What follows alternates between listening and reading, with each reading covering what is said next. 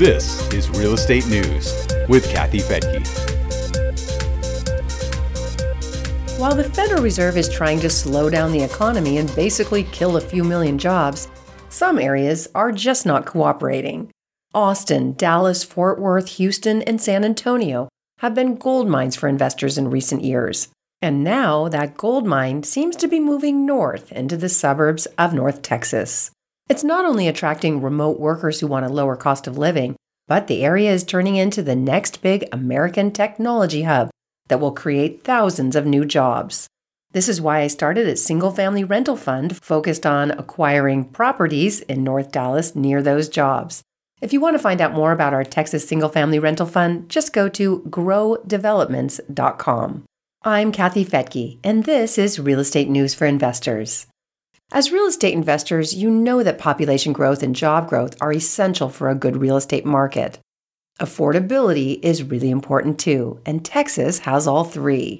Census Bureau data shows the Dallas Fort Worth area as the top population growth region in the U.S. Three other Texas metros were also on the top 10 list. From July of 2020 to July of 2021, 97,000 new residents moved into Dallas Fort Worth. Another 69,000 moved into Houston, 53,000 into Austin, and 35,000 into San Antonio. The Lone Star State also grabbed the top spot for U.S. job growth. According to the Texas Economic Development Corp, Texas created a total of 736,000 new positions since July of last year. More than 400,000 of them were created since January of this year. TWC Chairman Bryan Daniel says it's a record amount of new jobs for Texas within that short time frame. But while some of the big metro growth is softening, there's another Texas hotspot that's just taking off. It's happening north of Dallas, along a 30 mile stretch of Highway 75 between the cities of McKinney and Sherman and surrounding areas.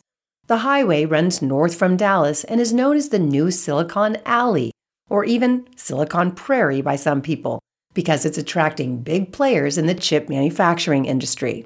Sherman appears to be ground zero for much of this big tech growth. Just a few months ago in May, Texas Instruments broke ground on a $30 billion semiconductor manufacturing campus in the city of Sherman. The TI project will be a huge 4.7 million square foot campus consisting of four chip manufacturing factories and an estimated 3,000 new good paying jobs. According to an article in Axios, Texas Instruments hopes to be producing tens of thousands of 300 millimeter wafer chips a day by 2025. Governor Greg Abbott also announced several months ago that GlobiTech will expand its chip making operations in Sherman with an additional state of the art $5 billion chip making plant. The factory is expected to employ another 1,500 people and produce 2.4 million wafers a month when it's up and running. GlobiTech is a subsidiary of Taiwan based Global Wafers. A chip supplier for Apple's iPhone is also operating a factory in Sherman. It opened in 2018 as Finisar, but has since changed its name to Coherent. The mayor of Sherman says Sherman has spent years building a business friendly climate and laying the groundwork to support large employers. Now, for the second time in less than a year, that investment has paid huge dividends.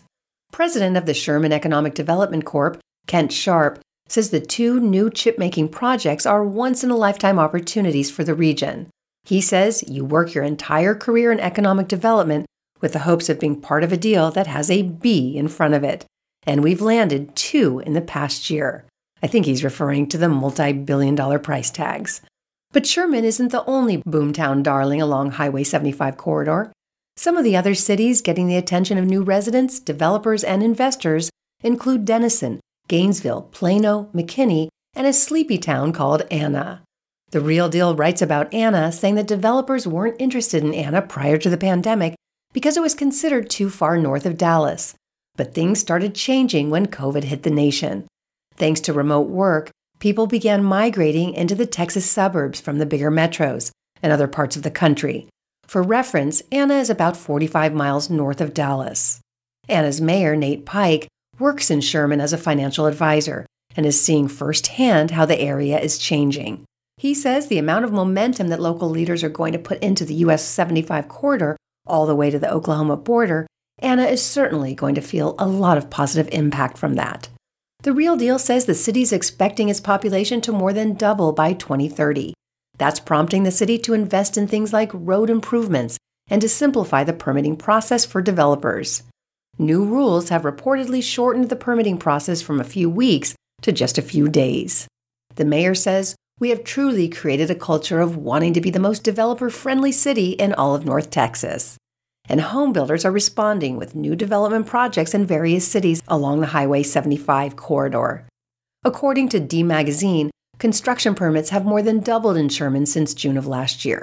They're up 15% in Anna and 2% in the city of Melissa.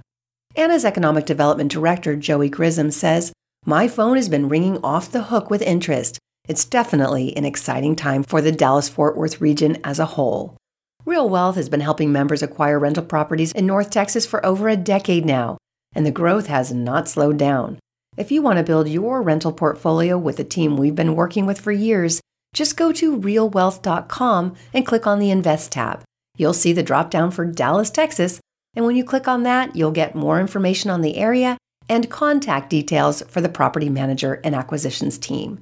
If you're looking for a more passive investment and you're accredited, which means you either earn $200,000 as an individual or $300,000 as a couple, or you have a million dollar net worth excluding your home, check out our single family rental fund at growdevelopments.com.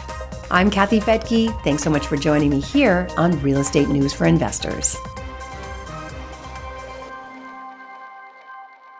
The views and opinions expressed in this podcast are provided for informational purposes only and should not be construed as an offer to buy or sell any securities or to make or consider any investment or course of action. For more information, go to newsforinvestors.com.